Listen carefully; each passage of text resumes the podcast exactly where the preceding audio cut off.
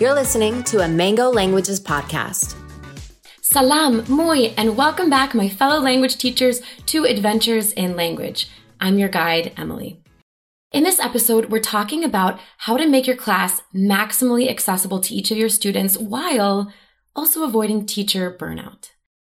Along the way, I'll be sharing key points that every teacher should know, focusing on how you can use choice, flexibility, and universal design to optimize your language class. For those of you who might not know me yet, I'm Emily. I'm a linguist at Mango. I've got my PhD in linguistics and a big passion for language learning, both as a student and as a teacher. Thanks for joining me on this journey today.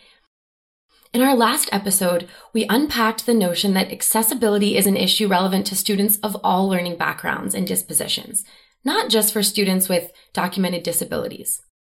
In this episode, we talk about some fun and easy ways to integrate different kinds of classroom modifications to your everyday class flow. And this will hopefully help you reach every learner while maintaining a sense of groundedness. Well, bando alle ciance, let's get to it. Now, the anti-burnout recipe is simple. Leverage multiple points of entry.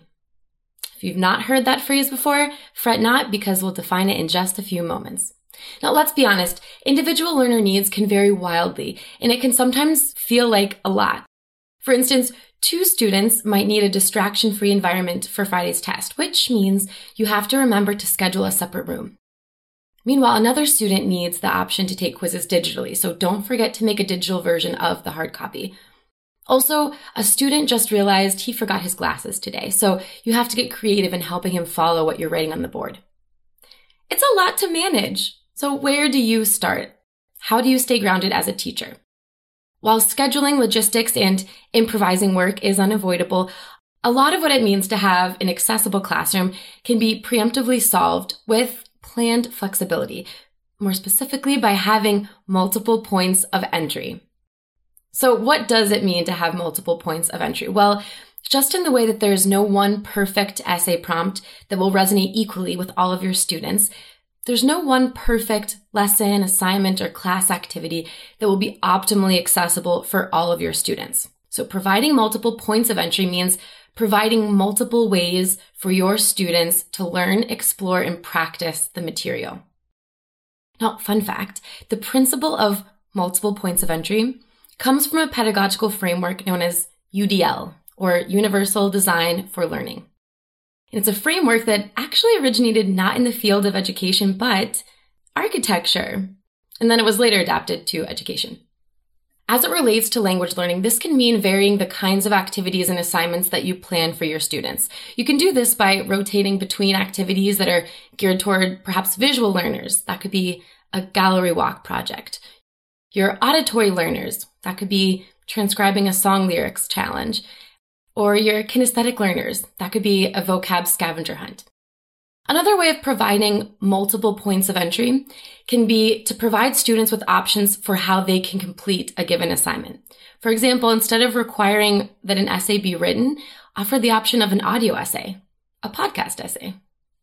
An added benefit to using multiple points of entry in your class is that students will get exposed to different ways of learning, different ways of studying, which can help them find the best way to get content to stick for them. Student driven learning methods like this can help students learn to advocate for themselves more effectively in the classroom. For example, if a student isn't able to catch novel vocab words in spontaneous speech, they might not know why they're perpetually confused in class.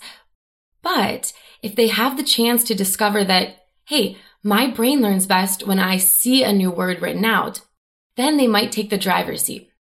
That student could then ask the teacher to spell out a word they just said so that they can access it. And to this point, it's helpful to also remind students that they don't need to have a labeled disorder or a documented disability to speak up on a learning struggle that they're experiencing. In fact, inviting accommodations and modifications to all learners makes the space feel more inclusive. For more ideas on how to integrate student driven learning into your class, check out the video we've linked for you in the description. Now, in my opinion, the coolest part of all of this is that in most cases, accessible teaching improves the learning experience for all students. For instance, if a student with a documented learning disability requires that new vocab be provided not only auditorily, but also in written form, that actually might end up helping five other students in the class who also benefit from that dual encoding, even if it's not a documented learning accommodation for them. The truth is, all learners have individual differences in optimal learning strategies. So everyone ends up better off when there are options, choice, and flexibility. Another example is in integrating technology based applications of the learning material, which can make the content more accessible to some students. On that note, if your students don't already use the Mango Languages app, encourage them to use it as a classroom supplement. One great thing about the Mango app is that it's ADA compliant, which means, among other things, it maintains adequate color contrast, works with screen readers, including Apple VoiceOver and Android TalkBack, and makes use of alt tags. To learn more about the Mango app yourself, check out our white paper, which is linked in the description of this episode. It outlines how the app's unique features can help offer an innovative entry point for learners of diverse needs. Well, my fellow language teachers, that's all for this episode of Adventures in Language. If you're new here and you'd like to make sure that you're up to date on all of our awesome language teacher content, then come join the Mango fam by subscribing to the podcast. And if you really loved it, give us a review and tell your friends. We appreciate you. As always, if you have a question or an idea for an episode that you'd like to hear from us, let us know. We're always listening. Want to know what languages were used in today's episode? Then make sure you check out the show notes in the description.